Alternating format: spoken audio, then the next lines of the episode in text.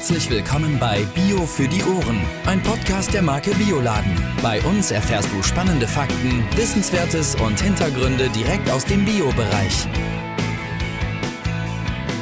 Hallo und herzlich willkommen bei Bio für die Ohren. Wie immer an dieser Stelle mit Jan und Judith. Hallo, lieber Jan. Moin Judith. äh, ja, wir kommen heute zur letzten Folge vor der Sommerpause. Ihr hört uns danach im September weiter. Und kommen wir schnell zur Sache, denn heute haben wir was Eiskaltes für euch. Wir sprechen heute über Eis. Ja, ich möchte natürlich verhindern, dass es bei den Temperaturen schmilzt und wir nachher nicht mehr in den Genuss kommen, es angemessen zu testen. Aber vorab doch noch ein paar kleine Zahlen, ähm, denn wie ihr nachher sehen werdet, es geht in dem Podcast um unheimlich viele Zahlen. Wer rechnen kann, sollte das auch tun. Vielleicht wisst ihr, dass 2020 jeder Deutsche im Durchschnitt, Achtung, 8,3 Liter Eis aß. So, das sind im Durchschnitt 119 Kugeln. Überleg mal kurz, wie viel das im, im Monat so ist oder in der Woche. Allerdings im Rekordjahr 2019 waren es 0,4 Liter mehr. Lieber Jan, wie viele Eiskugeln hat also dann im Durchschnitt jeder Deutsche gegessen? Schreibt uns gerne an podcast.bioladen.de, wie viele es sind. Ich schreibe dir auch, ne? du schreibst mir auch, wer Dreisatz kann. naja, also wie immer haben wir natürlich an dieser Stelle einen Experten eingeladen, der offensichtlich, wie sich später herausstellt, auch Mathe-Genie ist. Aber er ist äh, von der Firma Demeter Felderzeugnisse. Wir begrüßen ganz herzlich Lazaro Campuzana. Hallo Lazaro. Ja, hallo. Du bist seit über 25 Jahren Vertriebsleiter bei den Demeter Felderzeugnissen, ne? Ja, richtig. Am Anfang Vertriebsleiter, Marketing, Produktentwicklung, alles, was es so gibt. Ja, wir haben ja praktisch mit, äh, mit äh, zwei Leuten angefangen und sind jetzt erst so nach den Jahren, haben wir immer mehr Mitarbeiter dazu gewonnen. Wie viele Leute seid ihr da? Ja. Wir sind jetzt schon äh, Richtung 80. Ne? Also das ist schon, das ist schon was. Ne? Wir haben natürlich auch andere, ja, andere wow. Arbeitsbereiche ähm, als nur das, äh, die Tiefkühlkost, unter der wir so sagen wir im, im, im Handel äh, bekannt sind. Nicht als Firma, ja. mit der Felderzeugnis, sondern unter unseren Marken wie Natural Cool, Bio Insight oder eben das Rakelli Eis in Kooperation mit der Firma Rakelli in, in Mailand. Ne? Ja, da kommen wir ja gleich sofort dazu. Aber äh, wie bist du denn da überhaupt dazu gekommen? Äh, ich habe ja äh, einen Hintergrund mit einem Landwirtschaftsstudium und ah. einem, einem Betriebswirtschaftsstudium. Und im Landwirtschaftsstudium war mein Schwerpunkt eigentlich Produktionsgartenbau. Und innerhalb von Produktionsgartenbau gab es natürlich auch die Fächer, die mit der Weiterverarbeitung von Obst und Gemüse zu tun haben. Und insofern hatte ich da schon eine kleine Basis. Und dann habe ich nach einem Praktikum in einem Demit, in einer Demeter-Gärtnerei immer versucht, im Biobereich äh, aktiv zu bleiben und mich dort weiterzuentwickeln. Und die Möglichkeiten hatte ich gehabt. Und insofern äh, ist damals äh, die, die, die Basis so gelegt worden. Ne? Das Studium und das mhm. Praktikum, wo ich dann eben auch diese Welt des, des Bios kennengelernt habe und der äh, biodynamischen Landwirtschaft. Und das sind natürlich viele Dinge dabei, die einen begeistern können. Und insofern bin ich eigentlich seitdem dabei geblieben. Ja, Wahnsinn. Das, das, ist, das ist ja schon mal eine Geschichte an sich, ne? Aber ähm, wir reden ja heute über Eis. Und vielleicht magst du jetzt erstmal was erzählen über, ja, über Rakelli, eure Zusammenarbeit und eigentlich die älteste Demeter-Eismarke, ja, die es so gibt, ne? Ja, richtig. Also es ist äh, auf jeden Fall die älteste Eismarke, die es noch gibt. Ja, weil äh, parallel mit Rakelli hatten ja auch andere Marken damals begonnen, ja. Bio-Eis zu bringen. Aber die sind alle äh, verschwunden mit der Zeit, die damaligen. Es sind dann später noch wieder welche auch, äh, neu entstanden. Aber von den ersten Naturkostmarken ist Rakelli die älteste. Und dann auch gleich natürlich Demeter, also sowieso die älteste Demeter-Marke. So, und da entstand dann eben vor genau 25 Jahren zufälligerweise auf einer Biofach, die damals noch in Frankfurt stattfand, der Kontakt, oder eigentlich ein, ein Jahr zuvor, ja. Äh, der Kontakt zu den Herrn Rakelli, dem, äh, dem Eigentümer der, der, der Firma Rakelli. Und äh, der hatte vor, äh, ein Bio-Eis zu machen. Und da er uns ansprach und wir ja, ich sag mal, unser Background war ja natürlich der Demeter-Background, dann haben wir gesagt, ja, warum denn nicht gleich versuchen, in Demeter das zu machen? Es wird zwar schwer, alle Zutaten in Demeter, aber wir können es ja gemeinsam versuchen. äh, und das äh, gelangt dann auch. Also es wurde dann Milch gesucht, hier aus, aus Deutschland dann äh, natürlich, weil hier gibt's gibt's nun mal Demeter-Milch. Und die Zutaten haben wir so zusammengesucht, dass man dann eben ihn beliefern konnte und er dann sich auf eine Produktentwicklung Demeter Eis konzentrieren konnte. Ich glaube, es war ein halbes Jahr später, als er uns dann Muster schickte von äh, seinen ersten Ergebnissen. Das war eine Produktlinie von, ich glaube, sieben Produkten waren das damals. Das ist aber schon sieben viel, Eissorten. ne? Sieben. Das ist schon viel, ja. Ja, zu Renten wollte er richtig was Schönes, Breites dann bringen. Und die haben wir probiert und wir konnten es also kaum glauben, was das für eine Qualität war. Das war wirklich also außergewöhnlich und wir waren alle überrascht, weil wir natürlich jetzt nicht wussten, was kommt da als Bio-Eis, ja. Und wir waren begeistert und gesagt, da, müssen wir weitermachen. Hat er uns äh, eine kleine Anekdote dazu erzählt. Und zwar, äh, als er selbst das Ergebnis dann probiert hat. Und er sagte mir dann am Telefon, er sagt, Sie werden es nicht glauben, Herr Campuzano, aber das Eis schmeckt jetzt so, wie ich es aus meiner Kindheit kenne und wie wir eigentlich mit Eis groß geworden sind. Ja. ja. Das ja. ist das Eis, was ich noch von meinem Großvater kenne. Mhm. Und, äh, und Schlussfolgerung war für ihn, dass er sagte, da wir an den Rezepturen ja nichts gedreht haben, muss es die Qualität der konventionelle Ware sein, die mit den Jahren so schlecht geworden ist, dass dann eben das, äh, das Endergebnis eines Eises nicht mehr das ist, was es früher mal war ja, 20er, 30er Jahren, ja. Mhm. Also das war natürlich eine tolle Sache dann auch äh, zu sehen, dass man mit einer so tollen Rohware auch so ein tolles Ergebnis hinkriegt. Ne?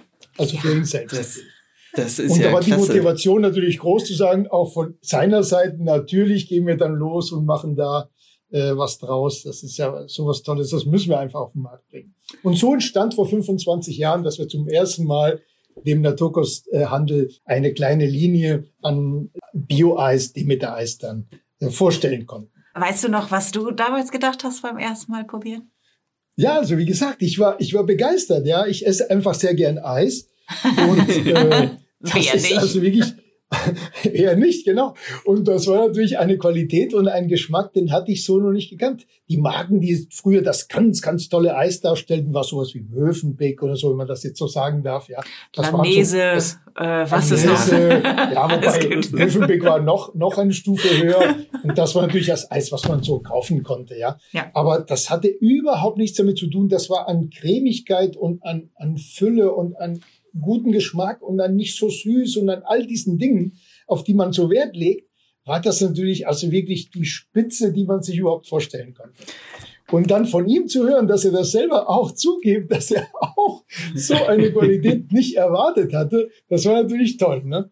Ja, wirklich. Das, und so kam die Zusammenarbeit. Ne? Dann Genau. kommen wir doch mal direkt dann zum Thema Herstellung ähm, von Ja. Rakelli. Also, Ja. was ist drin bei Rakelli? Was macht's aus? Und Bei Rakelli-Eis ist äh, das Besondere, dass es eben noch nach diesen alten traditionellen Rezepten gemacht wird. Also sprich, das Milcheis wird aus frischer Milch gemacht, aus frischer Sahne, aus Zucker natürlich, wobei Rakelli nimmt Rohrzucker dazu. Und äh, dann kommt noch das geschmacksgebende Gewürz dazu, also sei es Vanille, sei es Kakao oder was auch immer da die, die, die Sorte ist. Und ansonsten als Bindemittel noch Johannisbrotkernmehl, ökologisches. Ja, und eigentlich äh, vielleicht noch Manioksirup. Das Ah, stabilisiert mhm. noch ein bisschen das Ganze, aber das war's. Auch Bio, aber das war's. Ja, also es besteht dann. Ich, ich habe hier zum Beispiel Vanille vor mir. Dann kann ich mal äh, vorlesen. Das ist also die frische Milch, die frische Sahne, das Manioksirup, das Rohrzucker. Da ist sonst nichts drin. Ja, und das Besondere ist eben, Ja. wenn man auch andere Biohersteller sich anguckt, da geht's wirklich, das wird gemacht mit frischer Milch und nicht mit Magermilch. frischer Vollmilch, Mhm. muss ich dazu sagen, und nicht mit Magermilch. Und da kommt auch kein äh, äh, Milchpulver, meistens ja auch Magermilchpulver, ne, was viele verwenden, kommt ja auch nicht dazu, sondern wirklich dann die frische Sahne noch. Also das kommt direkt in diesen Containern, ja, diesen Milchcontainern. Aus dem Allgäu wird die frische Milch und die frische Sahne angeliefert. Ja, und dann eben die, die geschmacksgebenden Gewürze oder, oder Zutaten wie Pistazie, wie Haselnuss oder eben Schokolade oder Vanille. Und das wird dann eben zu diesem ganz besonderen Eis gemacht. Also es wird verrührt und verrührt und verrührt und dann Verrührt und verrührt und verrührt. Und äh, dann, bis es so eine homogene Masse wird. Und wenn das alles schön durchgemischt ist, dann wird das dann bei ähm, leichten Minustemperaturen, die aber bei Eis, das ist das Interessante, äh, trotzdem noch flüssig ist. Ja, also minus sechs, sieben, acht Grad ist bei Eis ein flüssiges Eis. Und deswegen kann das in den Becher fließen und wird dann nochmal ähm, richtig gefrostet. Ne? Woran Das liegt heißt das? also, es ist bitte Äh, Pardon. an dem Zuckergehalt, ja. An dem also, Zuckergehalt, äh, okay. Zucker hebt oder senkt natürlich extrem äh, den den äh, Gefrierpunkt. Deswegen Mhm. kann ein Eis, äh, was zum Beispiel in den Laden äh, weich ankommt, immer noch tiefgefroren sein, wenn man die Temperatur messen würde, ja mhm. auch ein Eis, äh, das man in, in der Eisdiele dann eben bezieht, hat vielleicht 12 Grad minus. Ne? Mhm. Das hat natürlich kein Eis in der Tiefkühltruhe im Laden. Ne? Der hat dann minus 18 bis minus 20 vielleicht sogar. Dadurch ist er sehr hart. Äh, aber eigentlich ist die richtige Verzehrtemperatur um die 12 Grad, sage ich mal. Ne? Da ist er schön weich und cremig und dann kommt das Aroma viel besser rüber, als wenn man es ganz hart und direkt aus der, aus der Truhe dann direkt versuchen würde zu essen. Das äh, passt irgendwie ganz gut, weil äh, wir äh, aus unserem anliegenden Bioladen hier äh, drei Eissorten ja mitgenommen haben und die während unseres Gesprächs so langsam schmilzen. Auftauen. Ja, Genau. obwohl ich natürlich eine kleine Kühlbox, aber nicht elektrisch natürlich, wir sind hochgradig ökologisch. Die, Ja. die, die, also, aber sie wird sie wird es nicht die ganze Zeit durchhalten. Deswegen müssen wir nachher natürlich noch testen. Und ähm, ja, dann hat Aber- sie bestimmt 12 Grad. Es erklärt auch so Mhm. ein bisschen, dass wenn du mit dem Eis aus der Eisdiele rausgehst und dann praktisch, weiß nicht, nach einer Minute merkst du es ja schon, dass dein Eis schon sehr oder ziemlich flüssig wird. Das heißt eigentlich, Ja, ja. Du willst ja weißt du eigentlich- schon, ne? ja, richtig, und du willst ja den Punkt haben, eben damit die Aromen auch und der Geschmack ziemlich äh, hervorkommt. Weil wenn du ein extrem kaltes Eis, wie du es eben ausgeführt hast, dann praktisch noch in der Hand hast, dann freust du dich ja wenig über Geschmack und Aromen. Ja, ja, das ist so. Das stimmt. Gut, aber jetzt kommen wir zu den Zutaten, oder?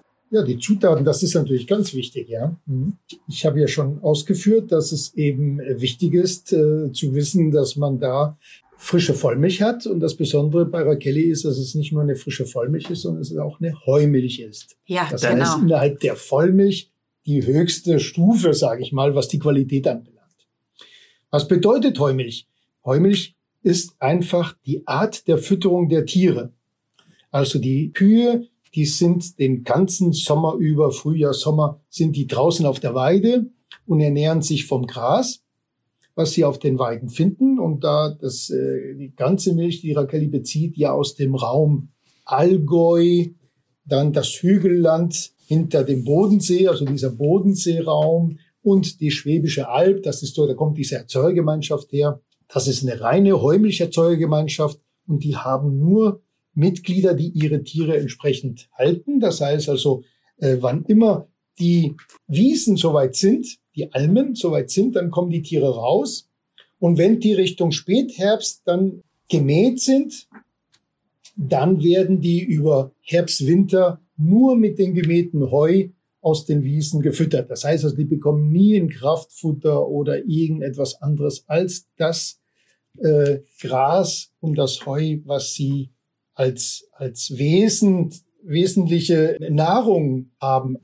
Ähm, du hattest eben von der Erzeugergemeinschaft gesprochen. Ich glaube, wir haben noch nicht geklärt, wie viele Erzeuger da mit drin sind, oder? Hatten Ja, ich glaube, es sind äh, über 40 Erzeuger, die da Mhm. bei den Heumilchbauern äh, Mitglied sind. Und alle müssen bestimmte Mindestanforderungen erfüllen.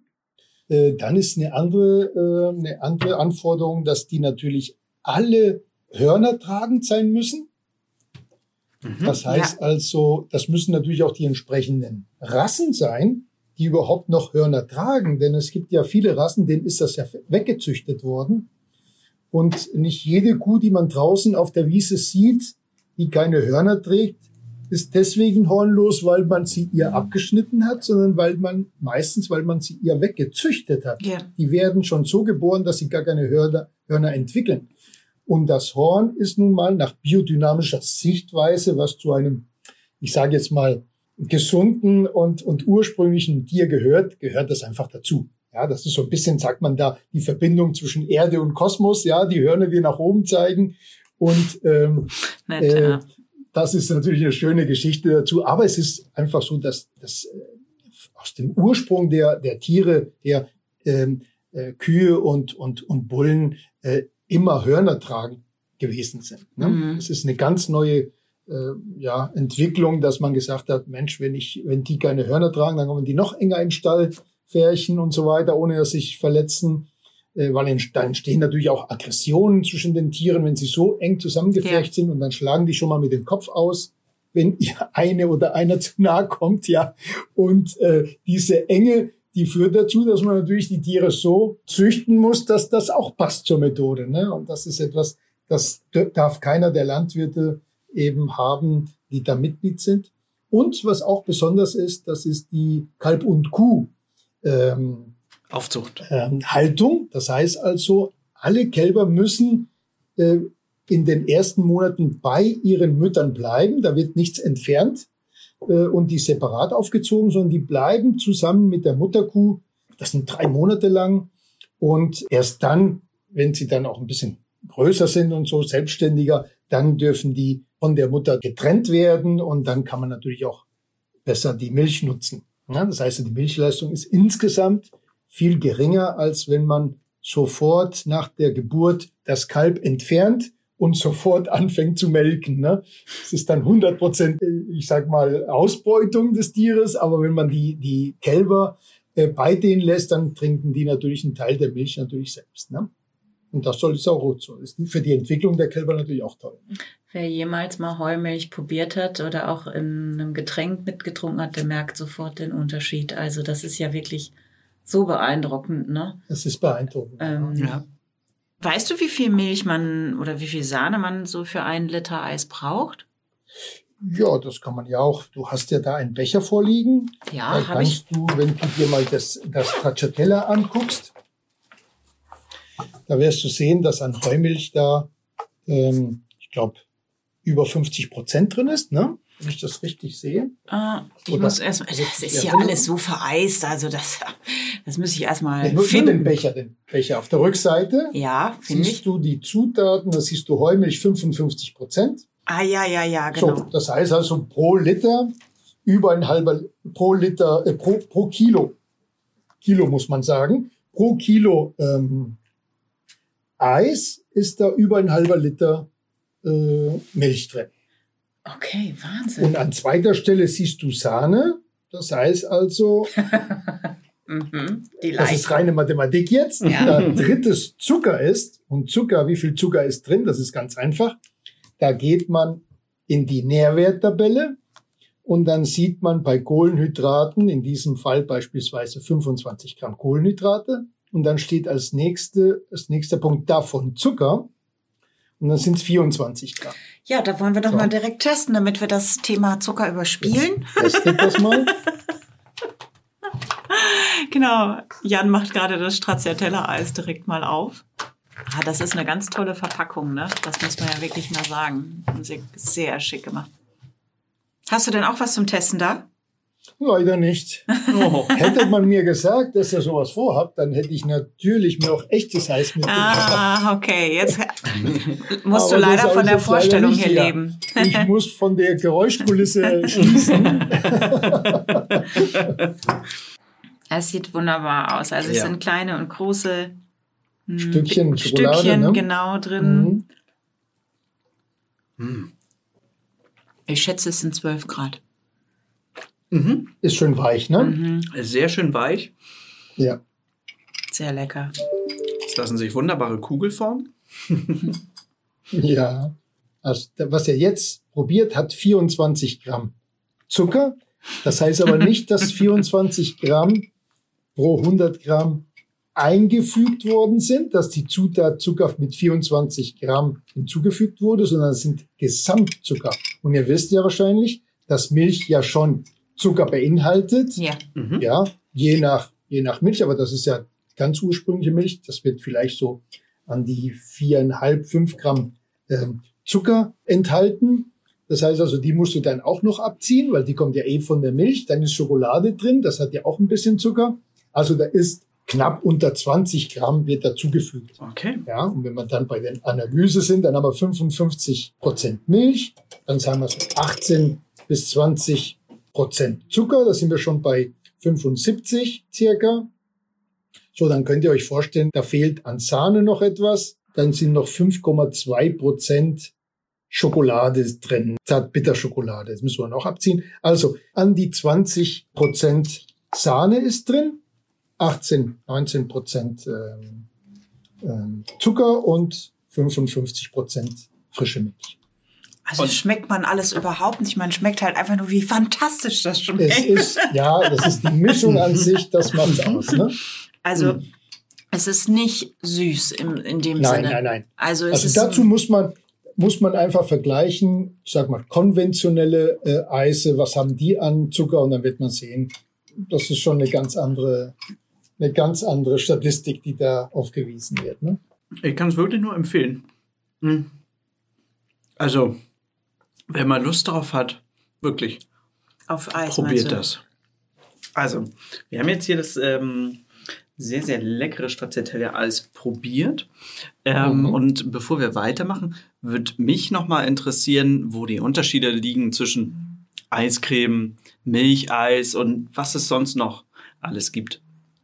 Ja, also zunächst einmal, wir sagen ja zu unserem Rakelli-Eis Eis. Wir sagen da nicht Milcheis oder Cremeeis oder Eiscreme. Eiscreme dürften wir sowieso nicht sagen, weil dazu gehört ja eine gesetzliche Mindestmenge an Milchfett. Und wir haben zwar, ich sage jetzt mal, das ursprünglichste an, an, an Milch und Sahne drin, aber selbst damit kämen wir nicht auf die Mindestanforderung an Milchfett. So, jetzt kann Mhm. man sich fragen, das ist doch gar nicht möglich. Wie schaffen es denn andere, so viel Milchfett drin zu haben, echtes Milchfett, und ihr, die ihr Vollmilch drin habt und frische Sahne, und die Sahne, das ist sogar eine Sahne mit 32 Prozent Fett, ja.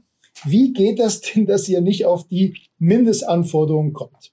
So, dazu muss man wissen, die Mindestanforderung beträgt 11 Prozent ähm, Milchfett und 11 Prozent, wenn man weiß, dass eine frische Vollmilch ja 3,8 Prozent hat, Ja. ja, so kennt man ja, dann kann man sich ja vorstellen, dann müsste ich ja um die fehlenden, äh, wie viel ist das? 6 Prozent, 7 Prozent zu erreichen, müsste ich ja ein Vielfaches an Sahne dazu packen, damit in der Summe wir dann 11 Prozent erreichen. So, dann kann man sich ja vorstellen, das ist ja gar nicht mit normalen Zutaten zu erreichen. Ja. Ne, könnt ihr euch ja vorstellen. 3,8, das ist über die Hälfte. Ja. Und der Rest ist, sind ja andere Zutaten. Nur 20 Prozent, sage ich mal, Sahne. Wie soll denn 20 Prozent Sahne 3,8 Prozent, äh, Ja. wo nur ein Drittel drin ist an Sahne, wie soll das denn so stark überbieten? Das geht nicht.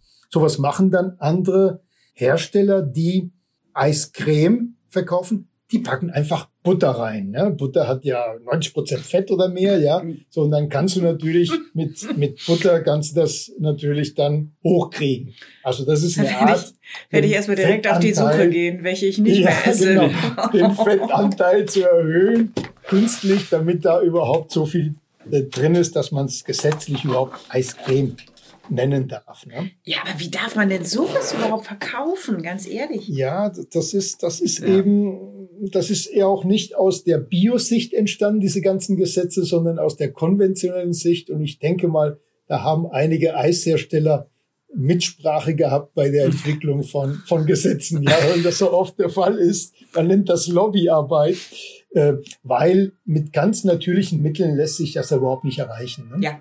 Ja. Es ist schade, dass man da äh, ein Produkt als etwas Natürliches nach außen verkaufen kann. kann Im Hintergrund kam direkt die Geschmackspolizei kann. bei dir, höre ich. ja, ja, genau. Die hat sich dann gleich diejenigen geschnappt. Ja, also das nun mal so zum, zum äh, Milcheis-Sahneeis. Ne? Gut, aber ich stelle mir jetzt gerade die Frage, wie viele Leute wissen das und macht es den großen Macht es den großen Unterschied, ob da jetzt Eiscreme oder, oder Eis draufsteht?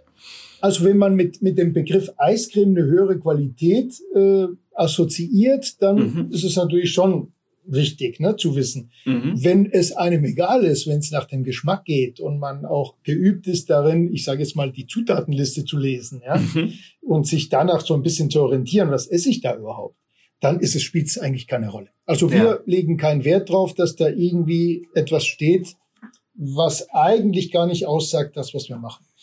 Das, was besonders ist, die Heumilch, kuhgebundene Kälberaufzucht und so manche Dinge, die uns im Biobereich oder eher gesagt im Naturkostbereich, ist auch ein bisschen der Unterschied, ne? Biobereich, Naturkostbereich, uns, die wir im Naturkostbereich da Wert legen auf bestimmte Qualitäten, uns ist es schon wichtig. Mhm. Die Zutaten, ja, und die Herkunft der Zutaten. Das darf nicht aus irgendwo, aus dem letzten Winkel der Welt kommen, sondern es muss ja auch irgendwo eine gewisse Regionalität haben, auch wenn wir die Region nicht mehr sehen können als nur aus dem Raum ja. Wanne Eickel oder sowas, ja, Recklinghausen oder was auch immer, sondern das ruhig breiter sehen kann, denn allein Zucker, da musst du dich öffnen, Vanille musst du dich öffnen mhm. und, und, und Pistazien musst du dich öffnen. Äh, da bringt es nicht zu sagen, ich habe ein regionales Eis und dann kommt die Hälfte doch von woanders. Ja. Mhm. ja. Ein Eis habt ihr ja nicht im, äh, in eurer ja, Linie, die ihr da besorgt habt. Das ist Vanilleeis und Leider. das ist eigentlich das ist Vanille habt ihr ja nicht dabei, oder? Nein, leider nicht. Wir hätten es eben genau. noch mal holen können. Es ist ja nur ein Katzensprung, aber so viel können ja, wir nicht. Also ich denke Vanille jetzt gerade an, an, an, also ich, vielleicht noch mal ein Abendessen heute. Vanilleeis ist immer die Referenz. Ja? ja. Das ist das Referenzeis, wo man wirklich Unterschiede sehen und auch ja nachschlagen kann, weil Vanilleeis kann alles sein und es kann gar nichts sein. Ne? Ihr wisst ja selber, äh, du brauchst ja nur mit Vanillearoma und mit vielen künstlichen Tricks wie Farbe, wie die Pünktchen im, im Eis und so weiter spielen und schon sieht das nach was ganz Tolles aus. Und wenn du genau recherchierst, siehst du, da ist ja überhaupt nichts drin an Vanille. Ne? Ja, ja, genau. Und deswegen Vanilleeis immer für die Zukunft. Wenn ihr testet, dann holt euch immer ein Vanilleeis dazu. Ja. Und dann kann man das immer ganz gut äh, machen. Das ist dann immer bezeichnet.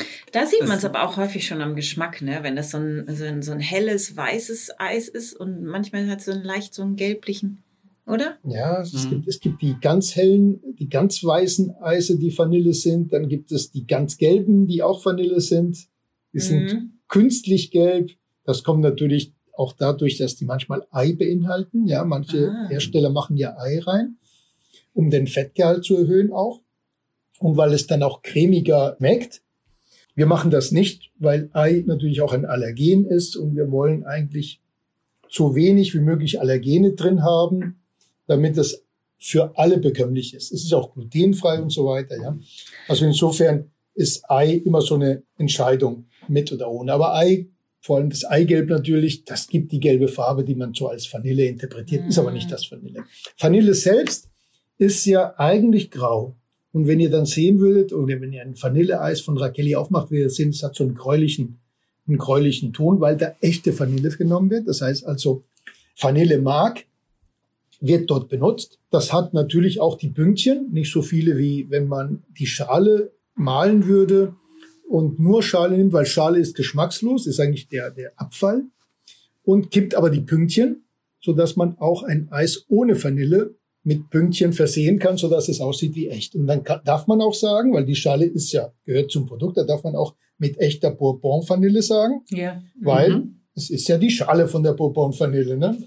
Dass die aber keinen Das ja Geschmacksbeitrag nicht. leistet, das ist natürlich, wird dann niemand gesagt. Also die ist geschmacklos, bringt aber gemahlen diese schwarzen Pünktchen. Du hattest eben kurz ähm, über Aromen gesprochen. Ja. Jetzt haben wir ja natürlich nur natürliche Aromen bei euch im Eis drin, ne? Ja, wobei ihr wisst ja, dass der Begriff Aromen ja immer bedeutet, ein Geschmack geben, wo er Aha. nicht ist. Das heißt also, ich habe natürlich künstliche Aromen, die dürfen im Biobereich ja sowieso nicht eingesetzt werden. Die fallen bei uns ja sowieso weg. Dann gibt es aber die natürlichen Aromen, Ja. Die müssen nicht aus dem Produkt sein, den sie vorgeben. Also ein äh, Erdbeeraroma muss nicht von Erdbeeren kommen, der kann aus einer anderen natürlichen Zutat kommen.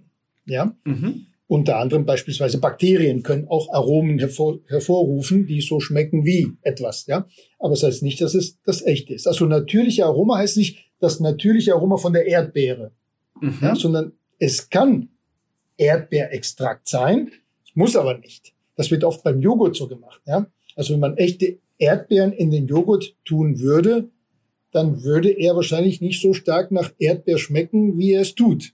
Also tut man etwas Erdbeer rein und der Rest mit natürlichen Aromen. Und dann hat man wenig finanziellen Einsatz drin und eine hohe Wirkung.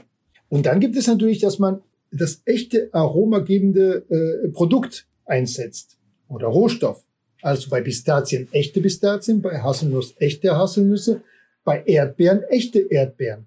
Und ausschließlich, dann brauchst du natürlich wesentlich mehr, als wenn du sagst, ein bisschen was plus natürliche Aromen. Ne? Und dann gibt's noch die Extrakte. Ne? Also die Extrakte sind schon vom echten Produkt, sind natürliche Aromen, aber vom echten Produkt extrahiert. Ist nochmal eine Stufe weiter, führt auch dazu, dass es intensiver schmeckt als das echte Produkt pur. Sind dann natürlich auch etwas günstiger ne, als das echte Produkt pur, ist ja klar. Das ist ja alles eine Preisfrage. Wir machen jetzt gerade, um das zu testen, Mhm. das Pistazieneis auf. Gehört. Da werden wir mal sehen, ob ihr da natürliche Aromen drin habt. Ja, ihr habt ja auch ein Sorbet dabei, habe ich gehört. Ne? äh, wir haben äh, Tiramisu haben wir. Noch. Ah, Tiramisu, okay. Ja. Ich dachte, ihr hättet da schon.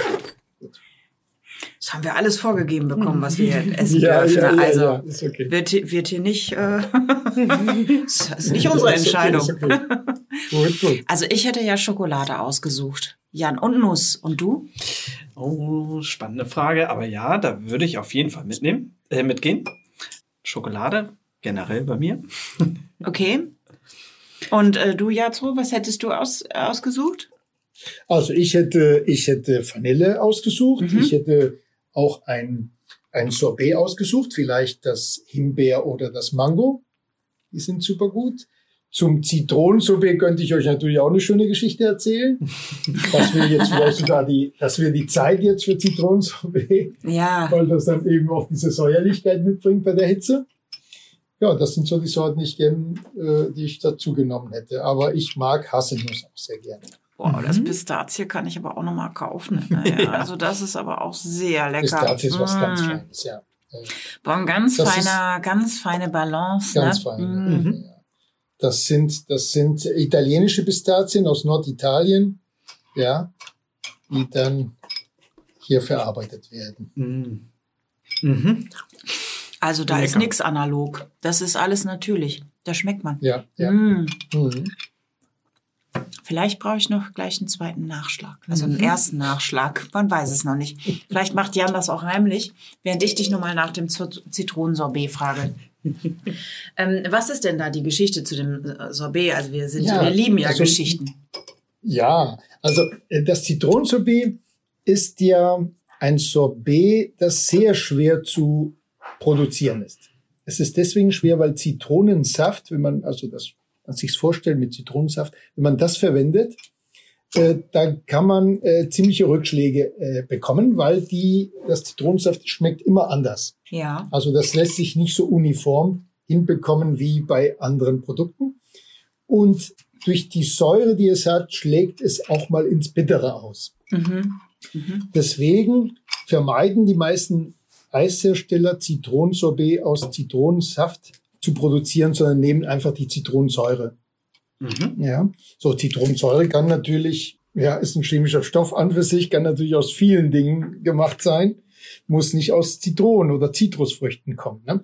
Aber Raquelli nimmt eben das Zitronensaft und hat einfach die Kenntnisse, die eben so traditionelle Eishersteller haben, wie man mit Zitronensaft umgehen muss, damit das passend ist, damit es nicht ins Bittere umschlägt oder, oder, oder. Ne? Und das ist eigentlich, ich habe immer mal geguckt, ob es mal ein Zitroneneis gibt, das ähnlich wie Raquelli eben aus Zitronensaft besteht. Und ich habe bis jetzt noch keinen gefunden. Ja, das ist das Interessante. Ja. Also äh, da gibt es eigentlich wohl keinen, der sich traut, ein Zitronensuppe wirklich aus Zitronensaft zu machen. Ne? Spannend. Ja, sorry, Jan, das äh, haben wir jetzt hier nicht gut gemacht, dass wir das da nicht hatten. Nein, ja, nein, also. ich meine, wenn man so will, dann kann man ja jede Sorte sich Na klar. Irgendwann sagt der Magen, es war nett, aber danke, jetzt reicht ja, Na, denn, äh, das schreit doch noch nach einer zweiten Folge. Das schreit nach einer zweiten Folge. So, oder wir, so. wir, werden gleich direkt in den Laden nochmal gehen. Der hat ja hier noch ein bisschen länger auf. Und dann die fehlenden Sorten nochmal, zumindest für, für morgen. Ne? Richtig. Ne? Nein, also, genau. das, werd, also das werde ich auf jeden Fall. Und Vanille, das ist einfach ein Muss. Vanille ist einfach ein Muss, was man mhm. probieren mhm. muss. Was macht die Qualität von Rakelli so besonders? Also die Qualität von Rakelli, wie gesagt, dieses Fokus auf die guten Zutaten, ja ja. ja. Mhm. Äh, deswegen gibt's Rakelli-Eis nicht als Rakelli-Eis und dann unter 20 anderen Marken als Eigenmarke für den und als Billigmarke für den und was auch immer, sondern es gibt's nur einmal und das ist das, ja. Das ist einzigartig. Ne? Und dieser Fokus auf Qualität, der lässt es einfach auch nicht zu, dass man sagt, okay, das Eis kann sechs Euro und kosten und gleichzeitig auch woanders vier Euro und und äh, woanders kriegst du sogar für 2,49. Und das ist immer das gleiche Eis. Also das geht nicht. Ja, das kannst du mit bestimmten Rohstoffeinsätzen äh, machen, aber nicht, wenn du wirklich das Beste von Besten nimmst. Und mhm. wir haben hier Demetermilch, ne? In Vollmilch, in Heumilch sogar. So, dann haben wir die frische Sahne mit dem höchsten Fettgehalt, das heißt ganz ursprünglich, der nichts abgeschöpft wurde. Ja. So, dann haben wir einen Rohrohrzucker aus einem Fairtrade-Projekt. Ja, auch da wird nicht gesagt, aber da gucken wir mal nach dem billigsten, sondern nein, es muss auch eine soziale Komponente haben. Wenn es schon aus der dritten Welt kommen muss, dann muss es dort auch gerecht zugehen. So, da wird auch da drauf geguckt. Dann wird geschaut, diese Vorsorge was könnte das für Auswirkungen haben? Da wird versucht, Allergene zu vermeiden, ja, glutenfrei, das kann den ganzen Betrieb zu halten und, und, und. Also es ist eine Summe von, von Care, ne? Die Engländer sagen Care, also das Aufpassen, ja. das, mhm. äh, das ist, das ist so wichtig, dass man das Eis als Visitenkarte auch sieht. Ja, schaut mal, das haben wir alles zusammengetragen für dich. Das ist so eine Geste, ja, das für dich. Und beim Ragelli-Eis da ist diese Summe, ja. Es sind nicht nur die Zutaten. Es ist auch der soziale Aspekt. Es ist dann auch, was geguckt wird, wie die, wie die Becher gemacht sind und, und, und, ja. Also, dass da Papier genommen wird. Die Becher haben ja innen so ein, so eine, wie sagt man da, so eine kleine Beschichtung, damit das Eis nicht mit dem Papier in, in Kontakt äh, gerät. Ja, ja. Papier könnte ja auch irgendetwas äh, irgendetwas enthalten, das dann weitergegeben wird als das Lebensmittel. Deswegen mhm. ist eine Beschichtung äh, gesetzlich Pflicht. So, jetzt kann die Beschichtung natürlich aus Folie sein, die kann aus Erdöl gemacht sein oder und Raquel schaut zu, dass die Beschichtung eben ohne Erdöl gemacht wird und und und. Also es sind viele viele äh, Dinge, die da zusammenkommen, äh, so eine Art bio-based äh, Beschichtung. Das sind viele Dinge, die zusammenkommen, auf die geachtet wird. Ähm, wir haben ja jetzt noch ein letztes, was wir unglaublich gerne probieren wollen. Ein letztes Eis, nämlich Tiramisu. Ja, dann lass ich mal, wenn das jetzt schön die richtige Temperatur ist, dann werden wir jetzt ein Aha-Erlebnis haben. okay. Ui. Oh, das oh sieht ja Gott, richtig das sieht ja toll aus. aus. Wow, das sind eins, zwei, drei, vier, fünf, so fünf mh, hm, Voluten würde ich es nennen, so ähnlich in der Richtung.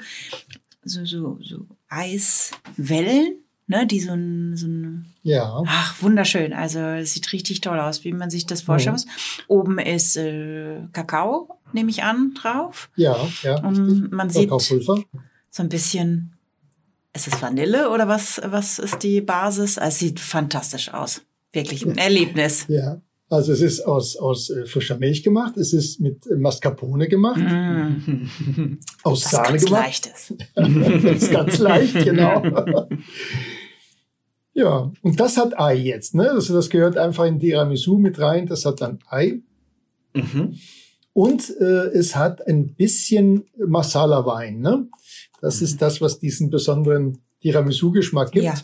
Das ist natürlich, ist zwar nicht viel drin, aber für kleine Kinder jetzt nicht unbedingt zu empfehlen. Okay. Ne? Das ist was für Erwachsene. Ich bin ultra gespannt. Hier steht äh, unten drunter, unter, also Tiramisu drauf und dann Il Giusto Vero della Natura. Also es riecht, es schmeckt wirklich Und es nach riecht der- auch gut. Ne? Na, oh, ja, Jan, riech stimmt. mal. Das, das haben wir bei den Ana gar nicht gemacht. Da waren wir ein bisschen zu gierig, ey. Das riecht gut. Oh. Komm, verteil mal. Jawohl. Ah, hier haben wir auch ein äh, Fairtrade. Äh, Ja, das ist Fairtrade, das ist bei den anderen, beim, beim äh, Stracciatella und so, das seht ihr überall. Ne? Ja.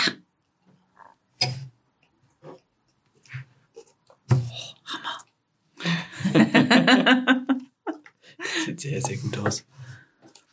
Ah, das ist toll. Das ist wirklich toll. Das riecht so ein bisschen wie dieser Löffelbiskuit beim.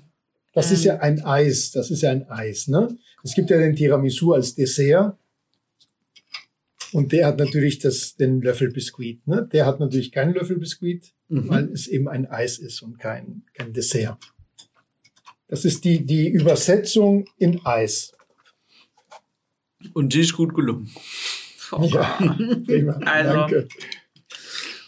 Ich habe eine Freundin, die jedes Mal, wenn wir unser, unser Weihnachtsfest haben, von unserem Stammtisch, Mädchentreff, Damentreff, wie auch immer, immer Tiramisu macht. Ganz ehrlich. Ich möchte nicht sagen, Dann dass sie einpacken kann, aber Dann kennt sie sich ja aus, dann soll sie das mal Mhm. probieren, mal sehen, Mhm. was sie dazu sagt. Ne? ja, Wahnsinn. Sehr lecker. Ja, also wirklich. Ja, was bleibt dazu ist- sagen?